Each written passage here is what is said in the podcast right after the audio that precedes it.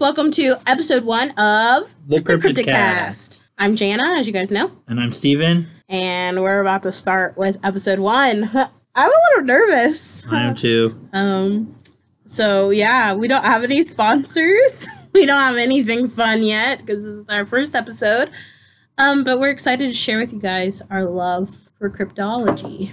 Cryptology, cryptology.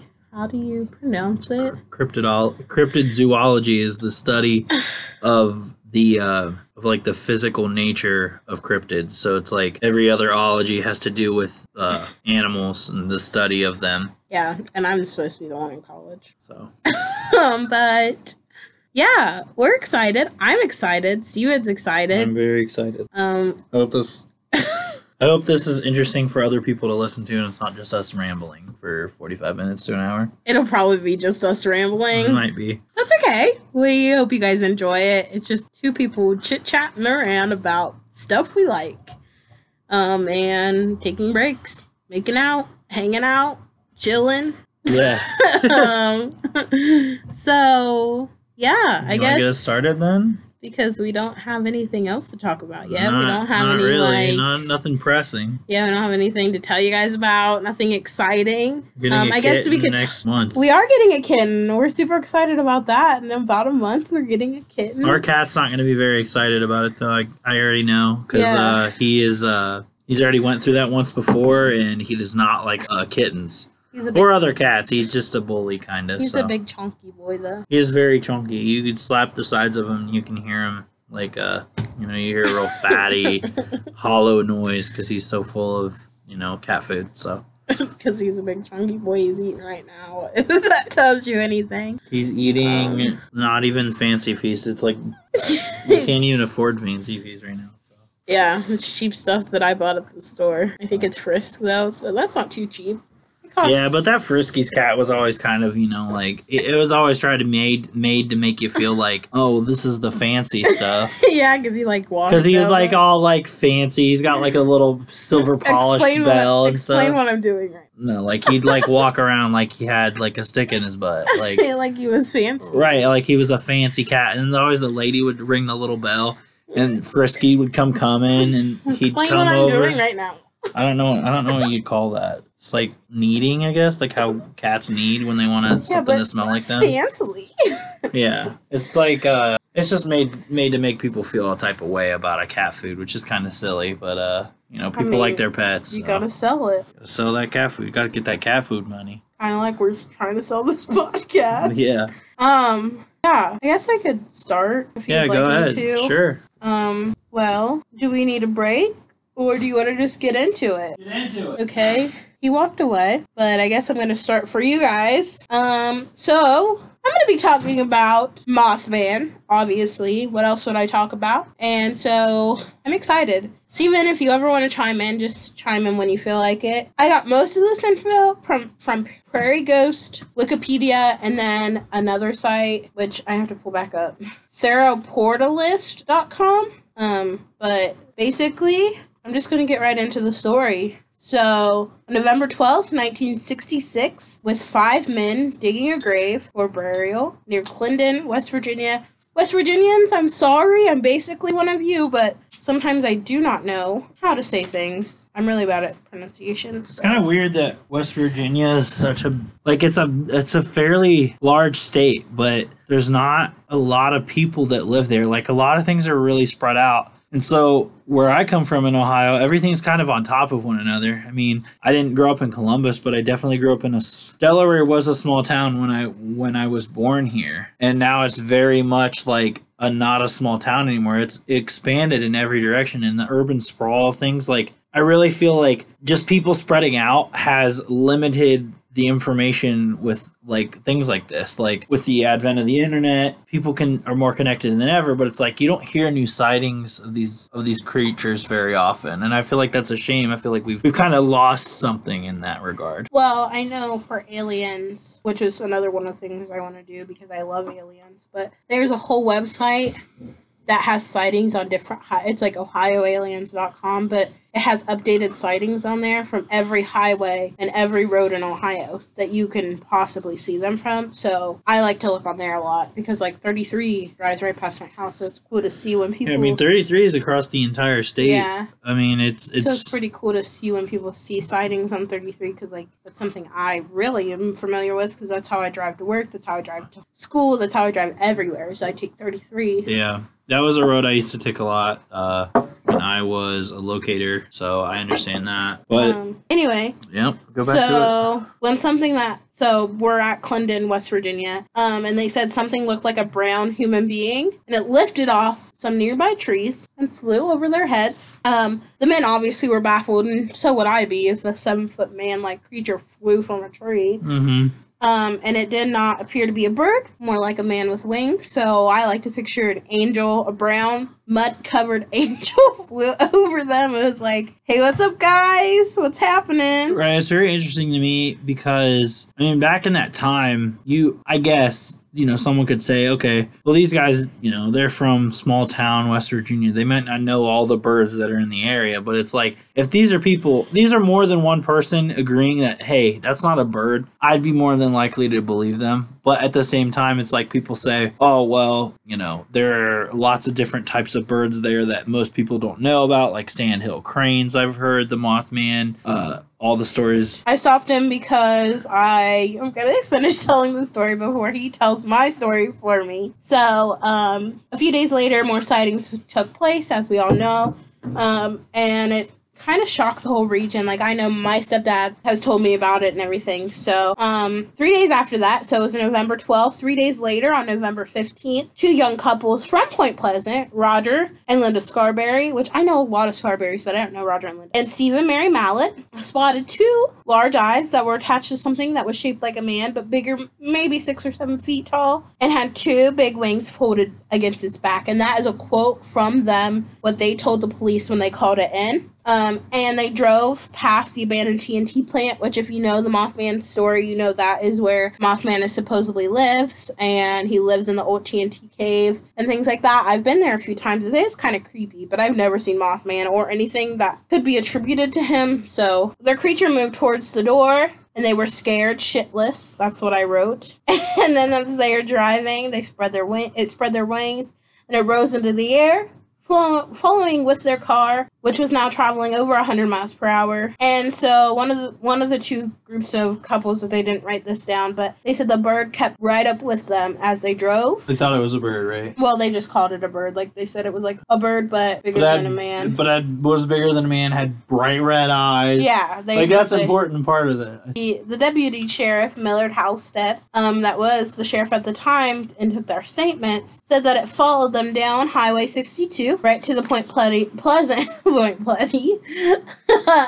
Point Pleasant city limits, um, and then they would not be the only ones to report a creature that night. Uh, there was another group of four witnesses claimed to see the bird three different times that night. And the same night at 10:30 p.m., this is a different story and it's a little crazier. While Partridge, a local building contractor who lived in Salem, which we have a place called Salem Center that Salem is kind of known for, and it's where a lot of people live. It's like a apartment complex. It's real nice. Um, so everybody's from like Salem Center. We all live in Salem Center. Blah blah blah. So we talk a lot about Salem Center where I'm from but which is in Salem, West Virginia, which is where this guy was from, which is right next to Point. Um, it's 90 miles from Point Pleasant, but for that for us in that part of Ohio and West Virginia, 90 miles is like right next door. So Yeah, but in reality, I mean, so it's like uh, it's about an hour and a half away, but about an hour and a half drive. but it's still all right. We're all we're all connected a little bit. Um, So he was where, watching. Where is this in relation to Pleasant? Is it south or? Um, it just says about 90 miles away. I Oh, didn't really okay. look it up, but I think it's like east, like it's like all on this road. Like we drive through Salem to get to Kentucky. Yeah. So Salem's right there. We drive through Point. Like from my house, we go through from my house to Gallipolis to Point to Salem Center. And obviously, I'm not gonna be very. You're not. I'm not gonna know everything. I'm not gonna know all the facts. This isn't a research podcast. This is a let's tell stories and bullshit podcast. So I'm just warning you guys in advance that if I don't know something, feel free to let me know. But also, don't expect me to know everything because. It's not fair for either of us to be expected to know Right. everything Exactly. um we're not paid researchers. We're just two kids having fun. Um, he said that he was watching television with the screen when the screen suddenly went dark. If you see the movie, this is in the movie. So the guy sits in this kid living room, and the TV like goes. And then it goes dark. And so The movie you're talking about this is the Mothman prophecies. I thought you should probably mention that which movie so we yeah, people just don't think that there's just like every like there's like more than one Mothman movie that I'm not aware of. So Well, there are more than one. well, yeah, but There's the one lot, that you're but the speaking one I'm is talking the main Hollywood one, which would be the Mothman, Mothman prophecies. Prophecies, Okay, which is based off the book. There's a book called The Mothman Prophecies as well. But it's based uh, loosely off the book, I think. yeah. Yeah. So, um, anyway, so he said that there's a weird pattern that filled his screen, and then he heard a loud whining sound from outside. Um, and it sounded like a generator winding up, he said. And so he later, his dog began to howl out from the front porch, and he went outside to see what was going on. He saw bandit, his dog Bandit, was facing the barn about 150 yards away. He was like, What's going on? He saw two eyes that looked like bike reflectors, so he just kind of wrote it off as like two people riding down the road with bikes. Mhm. Not a big deal, especially when you live out in the country. You see all types of people. And he went back into his house for his gun, but then he was too scared to go outside. Which I would be too. I'm a big pansies. And then the next morning, his dog had disappeared. Oh, So Bandit was just kind of gone, and so two days later, his dog had not still had not shown up when he was reading about the sightings that night, and it all kind of came together. so, so he from he based off that he thinks what he saw, you know, Was at that night might have been the Mothman, and so it sounds like the Mothman might have taken this guy's dog. yeah, or ate him, kind of crappy. Yeah, it, yeah, He ate the ate him or yeah. So Something- Bandit was something. gone. Bye, Bandit. Jeez. oh, um, on So like, is that like the buy thing on Facebook, like uh, the old people Facebook thing, where the lady complains that her her she's sad because her like son-in-law died or something, and uh, somebody put on Facebook they used one of the weird stickers that Facebook has of a blue dog waving bye, but the blue dog is like super happy, Oh and it was one of their friends. And they actually like commented and it said bye and like it was a gif of a blue dog waving like with a happy face. which is kind of crappy because like the people on the facebook were like i can't believe that you would send that to me. That's kind of insensitive you know Yeah. like my my son died or if their it's son old- died or something But if they're old, sometimes they just yeah i don't know mean how that's like a Facebook thing. Like old people facebook's a, a reddit page that i've i mean i've not seen it a lot but i've I visited it like once or twice, but that's definitely a thing. People don't understand, you know, the connotation of some stickers might not be acceptable for Yeah. death or, you know, things like that. But, But you know, it's old people, so right. On November 16th, the pref- press conference was held in the county courthouse. Well, yeah, because like, it's like you got to think a lot of these people are coming forward with these sightings, so, Yeah, so someone's got to say something about it if, on the official record. and the couples from TNT plant the TNT plant sighting repeated their story to everybody, and Halstead again um, took them very seriously, and he said they've never been in any trouble. He told investigators, "What the fuck does that have to do with anything? Like, even if I've been in trouble." Like you should still believe my story. I don't care. I mean, yeah, like if if you got like you know if you got like you know like ten, basically we're talking about like 10, 10 separate or ten people. No, Now, it's full- only right now. It's only well, I guess you're right. Ten. because Yeah, of the because you got the four couple. You got two couples of four.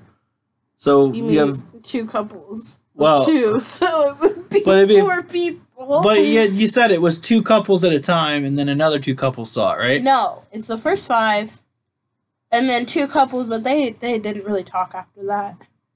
So, we so it's like know. okay, so it's like seven sightings then, right? Yeah, at this point, because it's the five people, then it's And you got to think this is night. This is not, the Scarberries and the Malts, the malts, and then it's and this is all man. taking place in what a fifty mile area, Yeah, and maybe then- and within three days. Within three days. So yeah, it would make sense. Like, it doesn't make a lot of sense, but it would make sense that the people would, uh, the government in charge, local government would have to be like, yeah, we got to say something about this because it's like people. You don't want people panicking, you know. right.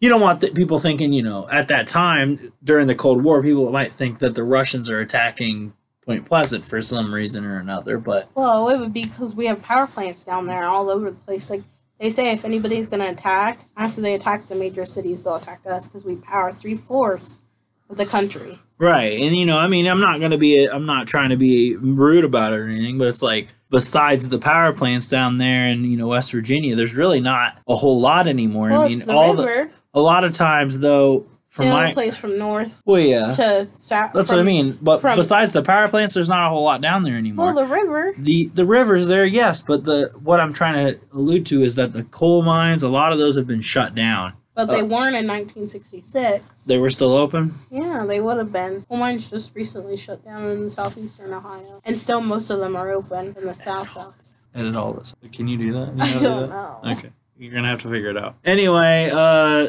so yeah, but I mean, you got you have to think a government a government would have to respond if there was this many people in a small town in a small area like that. I mean, relatively small, 50, 50 mile square. 90. is 90 miles square is a pretty relatively small area for you know Yeah. even for west virginia standards and uh, there's a lot of forests and a lot of unclaimed area that just hasn't been touched by that point i mean still to this day most that out too so that same. Oh wait. Oh, so he said they've never been in trouble, and he told the investigators, and they had no reason to doubt their story. Many of the reporters who were present for the weird recounting felt the same way. Um, the news of the strange sightings spread around the world, and the press dubbed the odd flying creature as the Mothman. So the press, yet again, strikes and gives them the reason to do to say something. So, um, the area was made up of several hundred. Oh, sorry. Okay, so the remote abandoned. Oh, I guess they got the Mothman name from Batman, like a popular Batman television series. I didn't know that until I researched. That's pretty cool. Um, so your Matt mothman was what a uh, villain of batman's I'm gonna assume so. Which is that would make funny. sense because i mean a lot of time you got repetition with with uh Moth and Bat. Matt Mothman, Batman. They had an owl guy. His name was Owl Man. He wasn't very. so, he's not as interesting. I mean, you got a guy who you know sits on the you know telephone pole and goes ooh ooh. It's not very scary. You know what I mean? Not very villainy. You know, not a very good villain for Batman to fight. You know. But he does. Anyway, so I mean, the good ones are like the Riddler and the Joker, but you know, those are classics. Obviously, they were trying to something else with this Owlman business. But anyway, go ahead with your story. Sorry. So the remote and abandoned TNT plant became the lair of the Mothman in the moths months le- in the moths the head in the months ahead, and it could not have picked a better place to hide in. Um, the area was made up of several acres of woods, several hundred, sorry, acres of woods, and large concrete domes. And I've been there, and they're very high and very creepy. Um, because they held explosives during World War II. So, and there's tunnels that honeycomb through the area, and so it would make the possible. It would make the creature not be able to see you because it could just move through them. Um, I mean, he wouldn't have to see, is what you're trying to say, right? no, not be seen. Oh, okay, yeah, like he could go underground. What did I say? you said so that he could not see. Oh, I meant to say not be seen. Um, so in addition to the man-made labyrinth, was there. Labyrinth. whatever. The area was compromised of the McClintic Wildlife Station, a heavily afforded, forested animal preserve which filled with woods, artificial palms, ponds, and steep ridges and hills. Much of the property was almost inaccessible. Without a doubt, Mothman could have hid Hid. Or months, or remain totally unseen forever if he wanted to. It's true. He could have Um, never came out. Why did he come out now? Well, we're gonna get to that. So, You gotta get to the big thing that happened. I think everybody who's listening to this podcast knows what happened, but The Silver Bridge. why are you telling my story? Do you want to tell them? So, anyway, there was a dirt road that was called Lover's Lane, so that's how a lot of local teenagers spotted this man, this moth man. Um, so, very few homes could be found in this region, but one dwelling belonged to Ralph Tom to the Ralph Thomas family. So, I guess Ralph Thomas and his family. I don't know why. That's probably copy and paste. So, Again, on November 16th, they spotted a funny red light in the sky that moved and hovered above the TNT plane plant. And they said it wasn't an airplane, um, but we couldn't figure out what it was. Um, so this lady, Mrs. Bennett, drove to the Thomas house a few minutes later and got out of a car with her baby. And suddenly a figure stirred near the automobile, and it seems as though it would be lying down. It rose up slowly from the ground, a big gray thing, bigger than a man, with terrible glowing eyes. Ooh. So spooky. I remember that in the movie. She was like at her friend's house and they got of the car and that thing like came Yeah. after her and it was like a jump scare. Yeah, they do that a lot in you know movies, jump scares. It's a cheap way to scare people, but Yeah. uh, it works sometimes. Mrs. Bennett was horrified that she dropped her little girl. That's what it said on the article. What a shitty mom, am I right? You have to scare me pretty hard for me to drop my kid. Like, uh, it'd have to be a lot going on. She re- quickly recovered, picked up her child, and ran to the house. The family locked everyone inside, but hysteria gripped them as the creature shuffled onto the porch and peered into the windows. I feel like I'm telling a scary story at a freaking campfire. Yeah, that's kind of what happens. It's the way So- people. That's the way people though recount their stories that makes them that make them more scary. I feel like. So the police were summoned, but the Mothman had vanished by the time the authorities had arrived. Of course, is how it Yeah, of course. So, Mrs. Bennett would not recover from the incident for months and was in fact so distraught that she sought medical attention for her to deal with her anxieties. We all.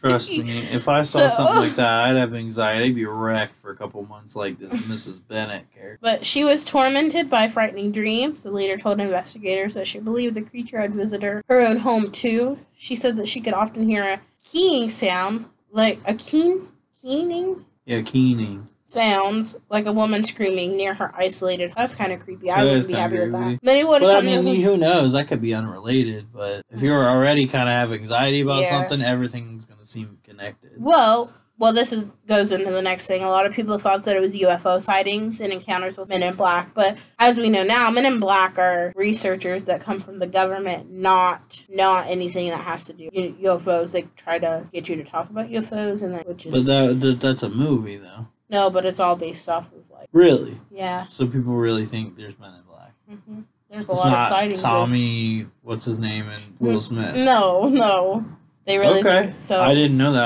I, I don't know that much about like Roswell or stuff like. Well, maybe I'll have to do stuff. an episode story We about have to do one. UFOs. Um, so anyway, um, a lot of people talked about how this could be like UFOs and movements, and a guy named John Keel um, talked extensively about Mothman. And he written for many years about UFOs, but dismisses the standard extraterrestrial theories. He believes that intervention with mysterious strangers and lot. None of this matters. Hang on, let me go farther down. So Keel became the major chronic- chronicler of the Mothman case and wrote that, wrote that at least 100 people personally witnessed the creature between November 1966 and November 1967. So only for a year. Um, a, there was 100 people in a year. That That's a- saw it. Yeah. That's a lot. yeah, it is. Like for especially because there's nothing before, and then there wasn't a whole lot after. Yeah, it was just for that year. There was a hundred. So according to their reports, the creature stood between five and seven feet tall, was wider than a man, and shuffled on human legs. Its eyes were set near the top of its shoulders, like a bat, and had bat-like wings that glided rather than flapped when it flew. Strange, strangely, though, it was able to ascend straight up like a helicopter. Um, so instead of like having to Like take off. take off, it could just go straight up. Yeah. Um, the Mothman was apparently incapable of speech and gave off a screeching sound. Mrs. Bennett stated it sounded like a woman screaming, and John Keel arrived in Point Pleasant in December of 1966 and immediately began collecting reports of Mothman sightings and even UFO reports from before the creature was seen so that he could try to put it together chron- chronologically. Um, but he's the one who said that it had nothing to do with that. So obviously he would know. But he came right after like the first start of the sightings. Right. Like from November, he was there in December. So that's pretty cool. Um, It's very interesting. so lights had been seen in the skies, particularly around the TNT plant, um, and cars that passed along the nearby road sometimes stalled without explanation. So it kind of is like, Like an almost like a photo, like a yeah, electromagnetic hmm sort of disturbance that maybe he could have, like uh, Yeah. some type of power that he may possess. but it could also just If he's real, I mean, if he's real, I I'm I think he's real. but it also could just be because it's I think the he's been TNT plant. Where radiation was held because of explosives. It's true. so it could just be. And I guarantee it was 1907, what, 60 something? 66. They didn't just have TNT up in that plant. They had well, some they talked about explosion. Like they kept stuff for World War II, so of course they had nuclear stuff. they had some stuff in there. That's what I'm saying. They had some high explosives. TNT is very, you know, lightweight when it comes to explosivity at that time. There was a lot more potent Yeah. stuff. So another family that lives close, James Lilly and his family talked about bizarre events that took place. TNT that made them sell their home because it was so um so I don't really know when I went there nothing really happened but um so a reporter named Mary Hyre who was the Point Pleasant correspondent for the Athens Ohio newspaper The Messenger wrote extensively about the local sightings in fact that one very active weekend she was de- deluged with over 500 phone calls from people who saw strange sightings, strange lights in the sky. Um, one November in January 1967, so just a few months after it happened. She was working late in her office at the county courthouse, and a man walked in the door. He was very short with glasses, had a long, had long black hair that was cut squarely like a bowl cut, but it was long, so I don't know how that works. Um, and said she said that he spoke with a low, halting voice, and he asked directions to Welch, Welch, West Virginia. She thought that some sort of sort of speech impediment, and for some reason he terrified her. He kept getting closer and closer to me. She said, um, and he had funny armed alarm. Alarm. She summoned the newspaper circulation manager to her office. Together, they spoke to the little strange man. She said at one point in the discussion, she answered the telephone when it rang, and she noticed the little man pick up a pen from her desk. He looked at it in amazement, as if- as if he had never seen a pen before. Um, so then he grabbed the pen, laughed loudly, and ran out of the building. So that's kind of weird. That's the Mothman that she thinks this. That, Well, she thinks that this man has something to do with Mothman. oh, like that he was, covering like- up for him or something. Yeah, or like he, like you know how UFOs can shape shift and stuff. Shape shift. Mhm. I didn't realize UFOs could do that. Yeah. Well, you really don't know anything about UFOs, do you? I don't. Really, I'm not really interested in UFOs. I'm more interested in cryptids. Well, they are technically a cryptid. Yeah, a little bit different though. Anyway, um, so that's kind of weird. I think that's something to do with it. Um, anyway, he appeared to be startled when he realized that she was watching him, turned away, quickly ran for a large black car until they came around the corner. The little man climbed in and quickly drove away. By the time most of the sightings had come to an end, Mothman had faded away in the strange twilight zone from which he had come. But the story of Point Pleasant had not yet ended. At around 5 o'clock in the evening on December 15th, 1967, so so about a year and a half later, uh, or a year and a month later, the 700 foot bridge linking Point Pleasant to Ohio suddenly The collapsed. Silver Bridge. Yes, while filled with rush hour traffic. So dozens of cars plunged in the darkness of the Ohio River, and 46 people were killed. Some of those bodies were never recovered, two of them, and the other 44 are buried together in the town center cemetery of Gallipolis, Ohio, and you can still visit them today. On the same tragic night, the James Lilly family, who still lived near TNT plant at the time, counted more than 12 eerie lights that flashed above their home and vanished into the forest. Um, so that's kind of. 12 is a bit more than two, so do they think there's more? I don't know if they think there's more. If they think that it's part of the UFO theory. Um, so during that's this was the fifteenth. Um, and during Christmas week, a short, dark-skinned man entered the office of Mary Hyre. He was dressed in a black suit with a black tie. She said that he looked vaguely, vaguely Oriental. He had high cheekbones, narrow eyes, and unidentified accent. He was not interested in the bridge disaster. She said. I want to know more about the local UFO sighting. Hyre was too busy to talk with the man, and she handed her she handed him a file of related press clippings. He said he was not interested in them and insisted on speaking with her. She finally dismissed him to from her office. So that kind of connects to the Men in Black theory of this man in a black suit, with black glasses, Yeah, but there was two of them. There was a small man. who had already came to talk. So he, they think so. This conspiracy theory that you're talking about, they think that. Well, black Men in Black as a conspiracy theory that's more than just connected to them. Okay. So, who was the Mothman? Who was the Mothman, and what was behind the strange event? Quite pleasant. Whatever the cre- creature may have been, it seems clear that the Mothman was no hoax. I think we can all agree with that. That it was a true thing. I Um, mean, and there it, were- I could see like it might be a hoax if they had like you know maybe like five people in, in total that saw it. But by this point in time, it'd Oh. been over more than like five people. It, it had, it had been a lot of different instances and a lot of people were occur uh, reporting strange sightings around this, you know, munitions plant, and uh, I, I mean, I, I I think he's I think it's real. I I don't know if it wasn't real. I don't know what how you could explain it. I guess there's tons of ways, but um, yeah, I I really do think that that's part of it. So, um, there were too, too many, they say that it's not a hoax, and there were simply too many credible witnesses who saw something. Um, something's in quotes. And it was suggested at the time that the creature may have been a sandhill crane, which, while they are not native to the area, could have migrated south from Canada. And that was ex- one explanation anyway. Although it was, um, that was rejected by the Mothman witnesses. That they said it looked nothing like But but I mean, you should say that that crane has a dusty a dusty like white complexion And he's and ha- big. and is is a large bird, a very And large has bird, red, red and has patches on his eyes. super bright red patches on his eyes. But I mean, they wouldn't be reflective in the light. So you know, you could say that that wasn't necessarily Well- the case. But well- people, your eyes can play tricks on you. So But the people who saw it, right, the hundred people That's who saw I mean. it said that it wasn't that. So, right. I mean, science can chalk it up to that. Other people say that it's been like uh, an owl or something else. Yeah, but I mean, a hundred different owls are aren't that aren't bigger than a man. But owls can be. They Their can wingspans can be, but the owl itself is still only maybe four feet tall at most Right. at the head. So But there could be logical explanation for some of the sightings. Even John Keel, who believed the creature was genuine, suspected that a few of the cases involved people who were spooked by recent reports of saw flying owls. So, um, right, and even so, Mothman remains hard to easily dismiss. The case is filled with impressive numbers of multiple witnesses, sightings by individuals who were deemed reliable, even by law enforcement officials. Uh, but if Mothman was real, he was truly some unidentified creature that cannot be explained. What was behind the UFO sightings, the poltergeist reports, the strange lights, sounds of the men in black, and the most horrifying, the collapse of the Silver Bridge.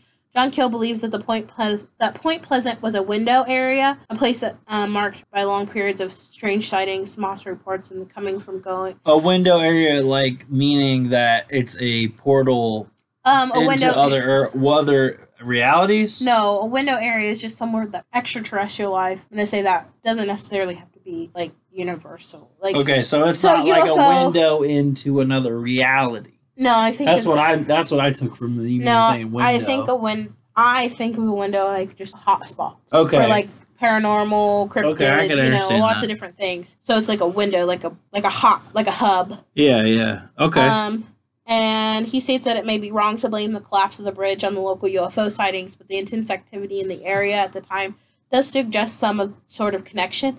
Others have pointed to another supernatural link to the strange happenings, blaming the events on the legendary cornstalk curse that was placed on Point Pleasant in the 1770s.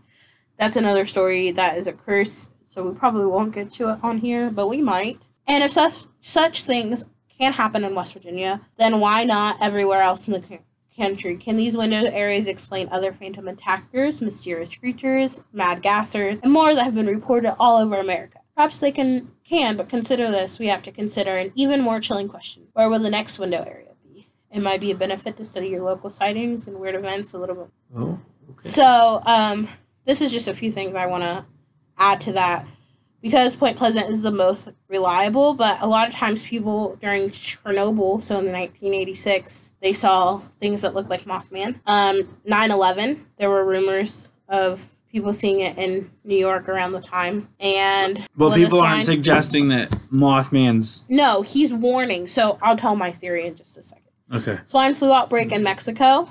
Um, I remember when that happened. I got the swine flu. So those are just, a, yeah, I got it really bad. It was real bad. Are you kidding? Mm-mm. I had the swine flu. I'll never get it again, but I had it. I had the regular flu, and then I got the swine flu two weeks. How do you know? Did the doctor tell Yeah, you you had a swine flu? Yeah. That's fucking. I caught it from that's school. fucking stupid. That's So- crazy. My theory to wrap the, my story up, and then we'll take a little break and see when I'll go his story. But um, basically, I believe that Mothman is like a fallen angel. You know, they say a lot of fallen angels became dark and lost and confused. But would he become a moth though?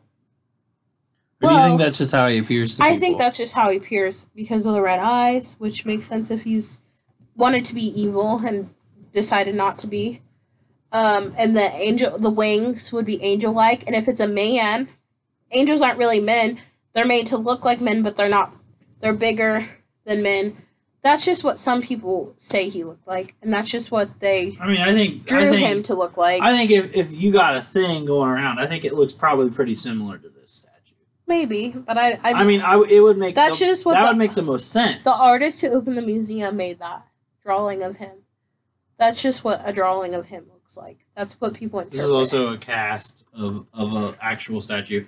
The one, the the the statue at Point Pleasant is much more sinister looking than this. oh statue. yeah, I mean, he's got like fucking he's teeth. scary. He's more human-like too. Oh God, yeah! Like this is a that, that looks human, like, a big mou- moth with some legs. That's what it looks like. Well, he's got hands too. You know. you yeah, he me? just looks like a, a moth. Anyway, my theory is that he's a fallen angel and that he was there to warn Point Pleasant about what was there what was about to happen, which I kind of guess I'm biased because that's kind of what the Mothman prophecies try to portray as well. Like they start talking to Mothman, two main characters do.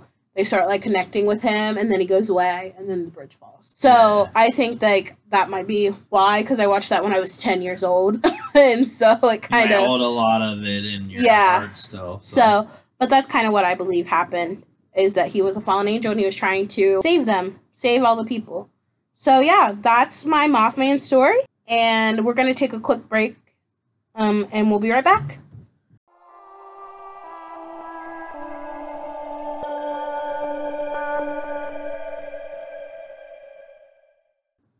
Are you ready to start recording? yes. Okay, I'm just gonna sit back, relax, enjoy a little, a little sippy of some water, and just lay back here and listen to your story. All right. Okay, so the cryptid today that I will be talking about is the Bear Lake monster. Uh, for those that don't know, Bear Lake is a natural freshwater lake uh, on the Idaho Utah border. It is the second largest lake in Utah after uh, Utah Lake.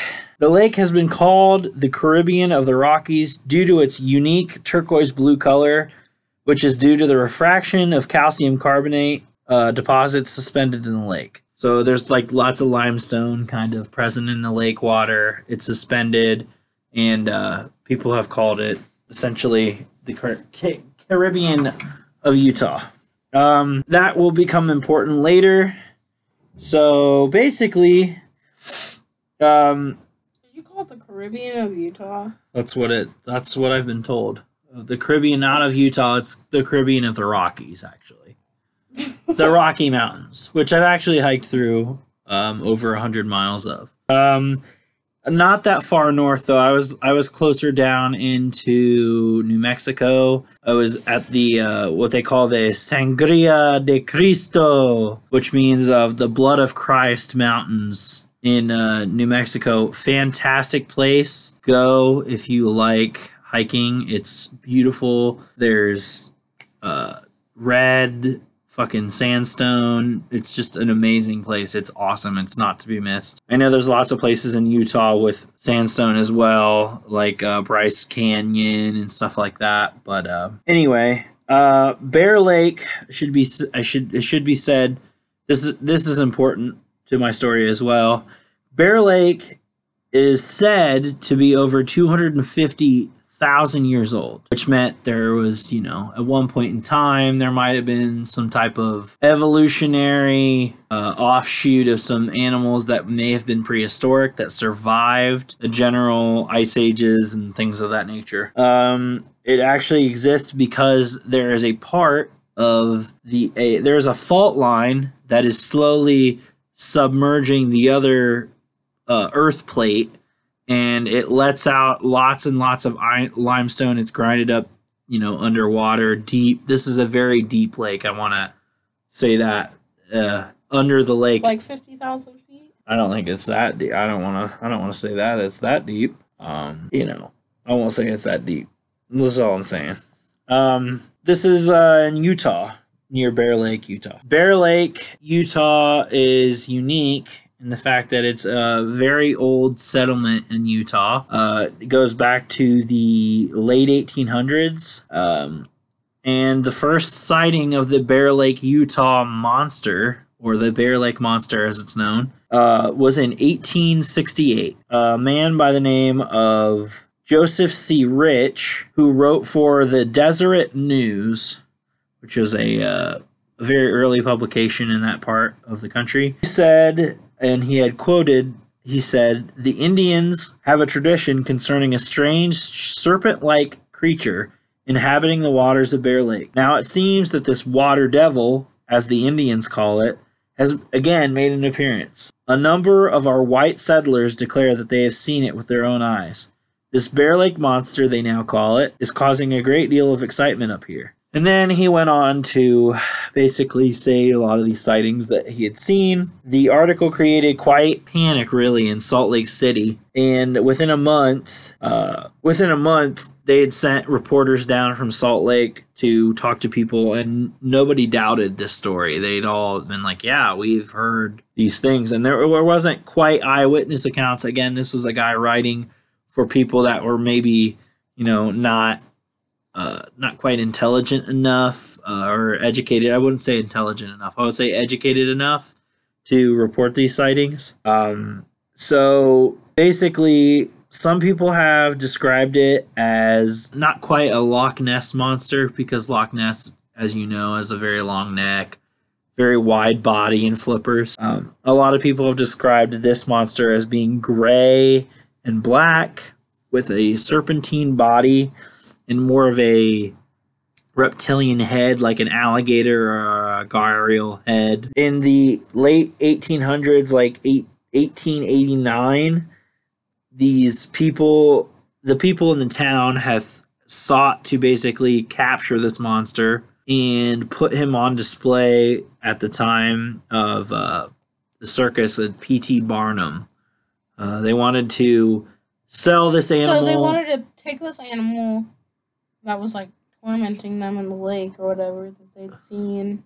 Yeah, they wanted and to. They wanted to of the- capture it. Take it out of the water, sell it to P.T. Barnum. Yeah, P.T. Barnum, as you know, Barnum and Bailey, Yeah. the, circus guy, the which circus, is now again not again history does not history kind of is on the wrong side of P.T. Barnum now, but at the time that was a major attraction for people. Yeah. I and mean, these I people in these people in Utah sought sought the the notoriety and the fame of a tourist attraction to keep this animal in captivity for P.T. Barnum to maybe promote, hey, look, we have this weird prehistoric animal that no one's ever seen before. Is it real?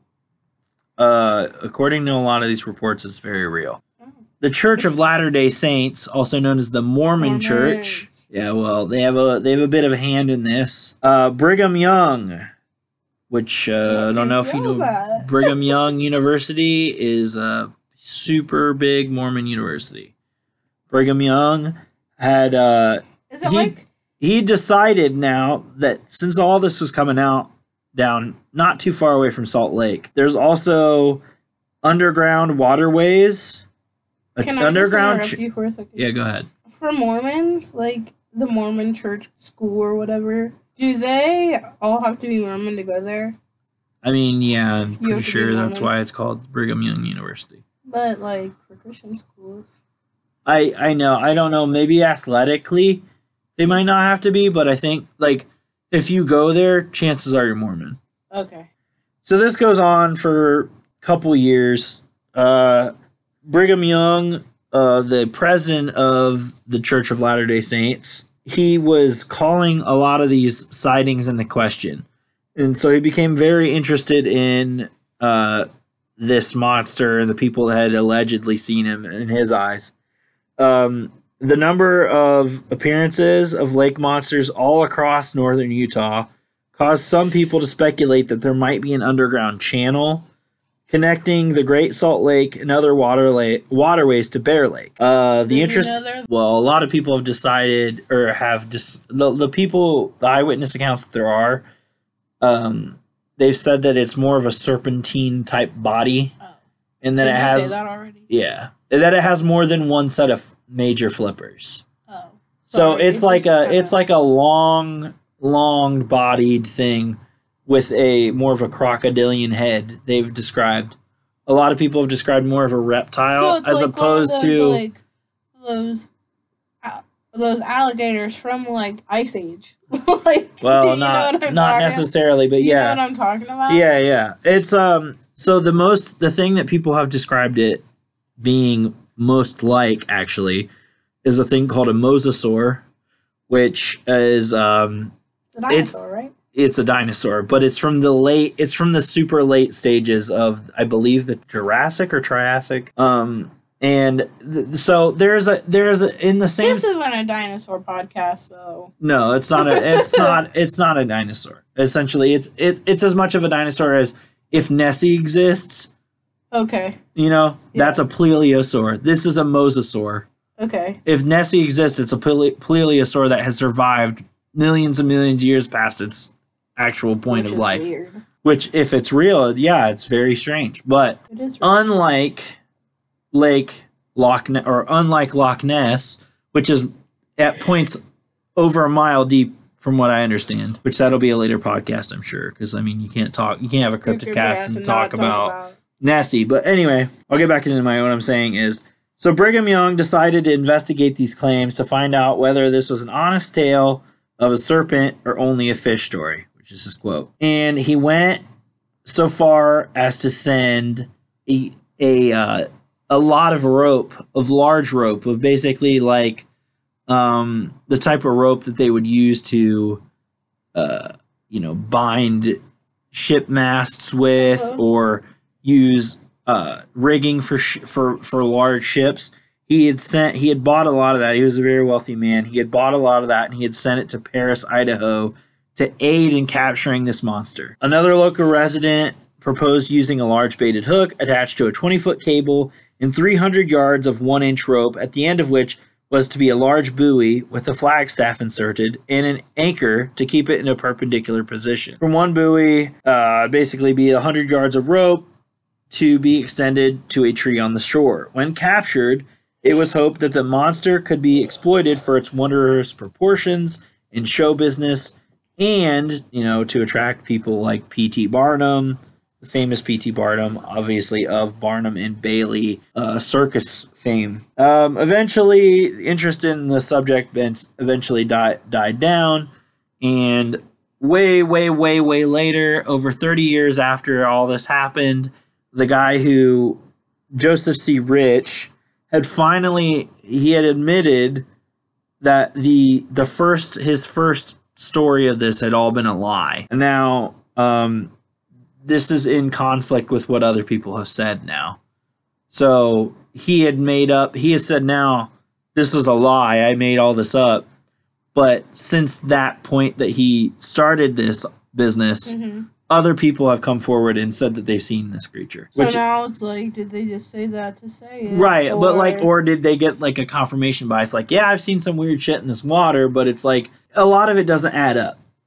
People described seeing a 30 foot gray and black uh, serpentine creature with four sets of flippers and a large, many toothed mouth with beady eyes. And uh, they described it as, as swimming very quickly, about they they said basically like right under the water surface. Right. So you could see like a large wake. You know, when you see Uh-huh. things swim underwater, you can see a large wake. These people describe seeing a large wake um, behind the creature. And this is several years again. This is several years later. This is uh, now we are in right at the turn of the century in 1907. A letter that was published in a Logan, Utah, in Logan, Utah newspaper claimed that two men had seen the Bear Lake behemoth attack their camp and kill one of their horses. Another two two groups of people have decide have uh, had reported that they had seen something as they were riding along the around the lake, seen something that had matched their horse's speed and then beat their horse's speed through water. And they claimed that they were going over 20 miles an hour on their horses, which is a pretty good clip for a horse. Mhm. So basically, then the last recorded sighting of this creature has been in June 2002, where a Bear Lake business owner claims to have seen the monster. Uh, the Bear Lake has been talked about in several publications uh, and documentaries, like the Animal Planet's Lost Tapes drama series, in which it is depicted to be similar as a mosasaur, which actually lines up with a lot of the eyewitness accounts. Um, so basically, another reference that they had was that Bill Paco, Pecos Bill, which is a cow, Pecos Bill, he's a cowboy. he's a fake cowboy. I thought it was real. No, Pecos Bill is not a real cowboy. oh. Pecos Bill is a tall tale, uh, similar to Paul Bunyan. Uh, Paul Bunyan was real. There's a whole ass festival about it. Okay, but- the Paul Bunyan Festival. but Paul Bunyan, a lot of his a lot of his exploits have been uh, exaggerated Yeah. Yeah. over over years. So Pecos Bill is probably real. It was Okay, just so like so there is a there is a legend that said that Pecos Bill actually fought the creature for days until he finally defeated it. Uh, another thing that people are saying about this creature is that it's also, uh, I mean, again, more sightings of it have been Boy Scout camps and stuff like that. And I mean, I don't know if if this creature exists. Chances are it has gills. Could not maybe it could flop on the land and kill somebody, but it never killed anybody. Uh, and in in 2000, I believe eight, a uh, something washed ashore, and there's pictures of it online. And again, people are disputing this. No, this is not real. This is not the Bear Lake monster. Monster. People are saying that's a whale. That's that, that's not that's not the thing. But I mean, the thing about it is, is even if it is just a big fish, it doesn't make sense for people to be like, oh, it's just a reptile or a big snake.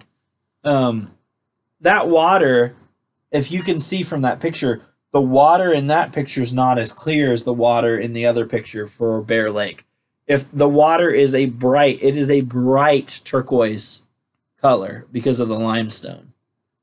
You could see a gray monster, a gray fish. You could see a gray something in the water. It's not like Lake Loch Ness where the water is very dark and brackish.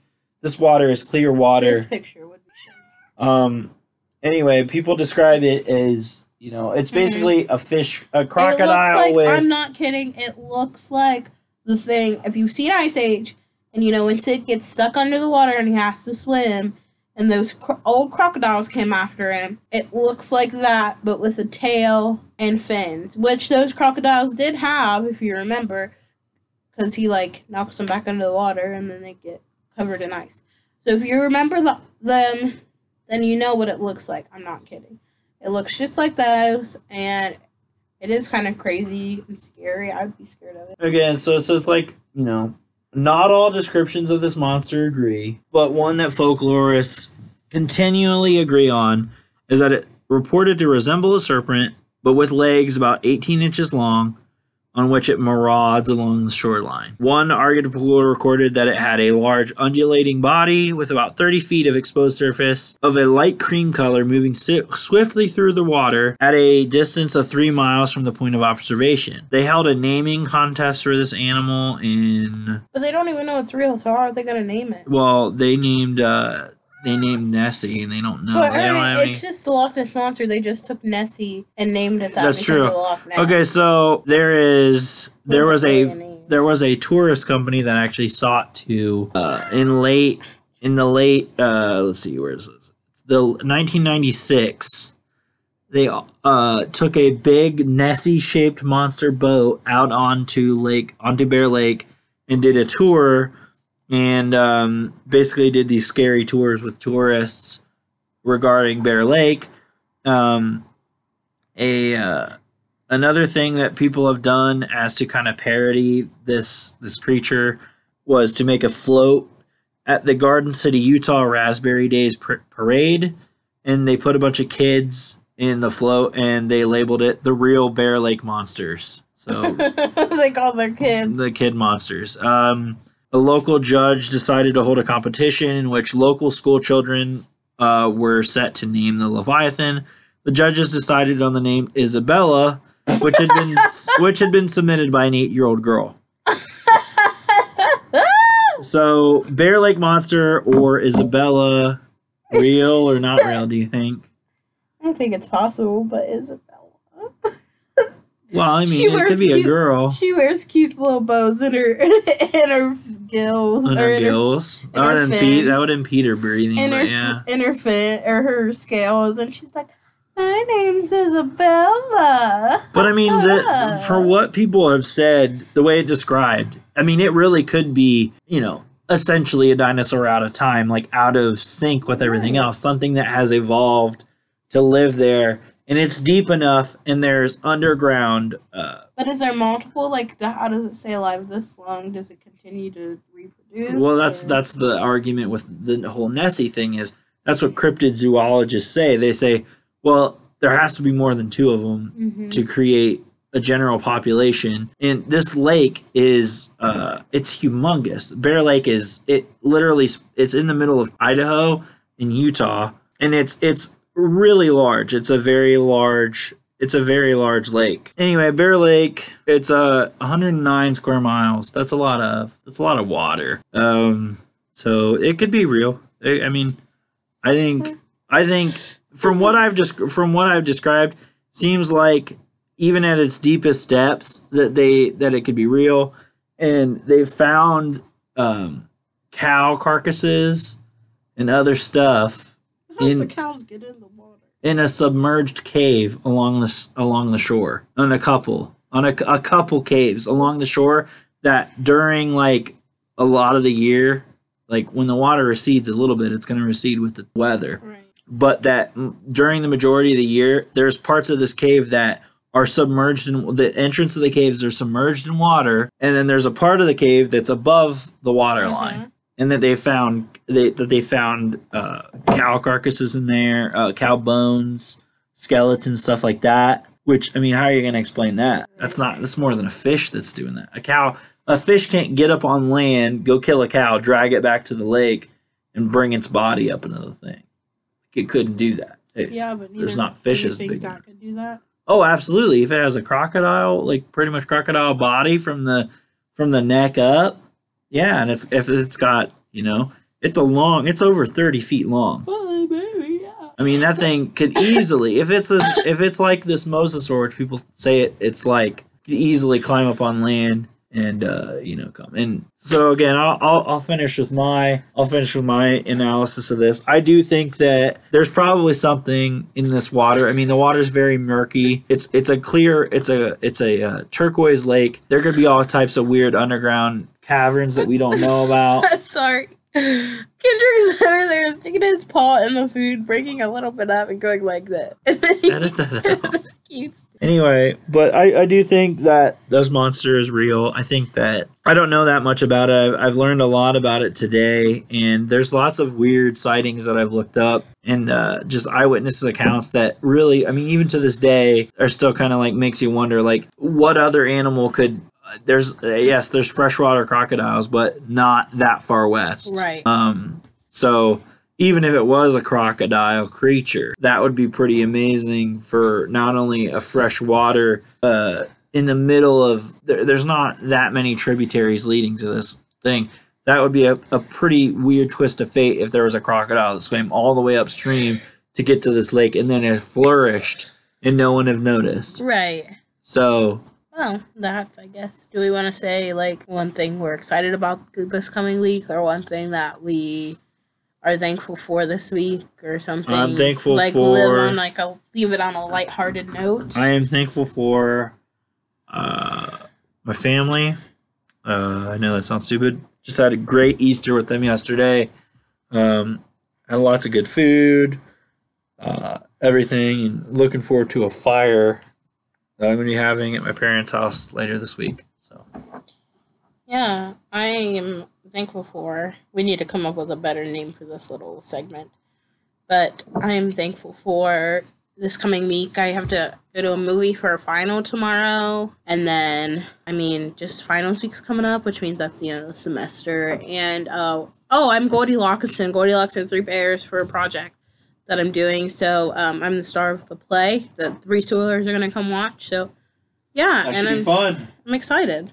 Should be fun. So thank you guys for listening. We hope you enjoy our podcast. Catch us wherever you listen. Yeah, and we'll see you next week. All right. Thank you guys. Tuning in to Cryptic Cast. Bye bye.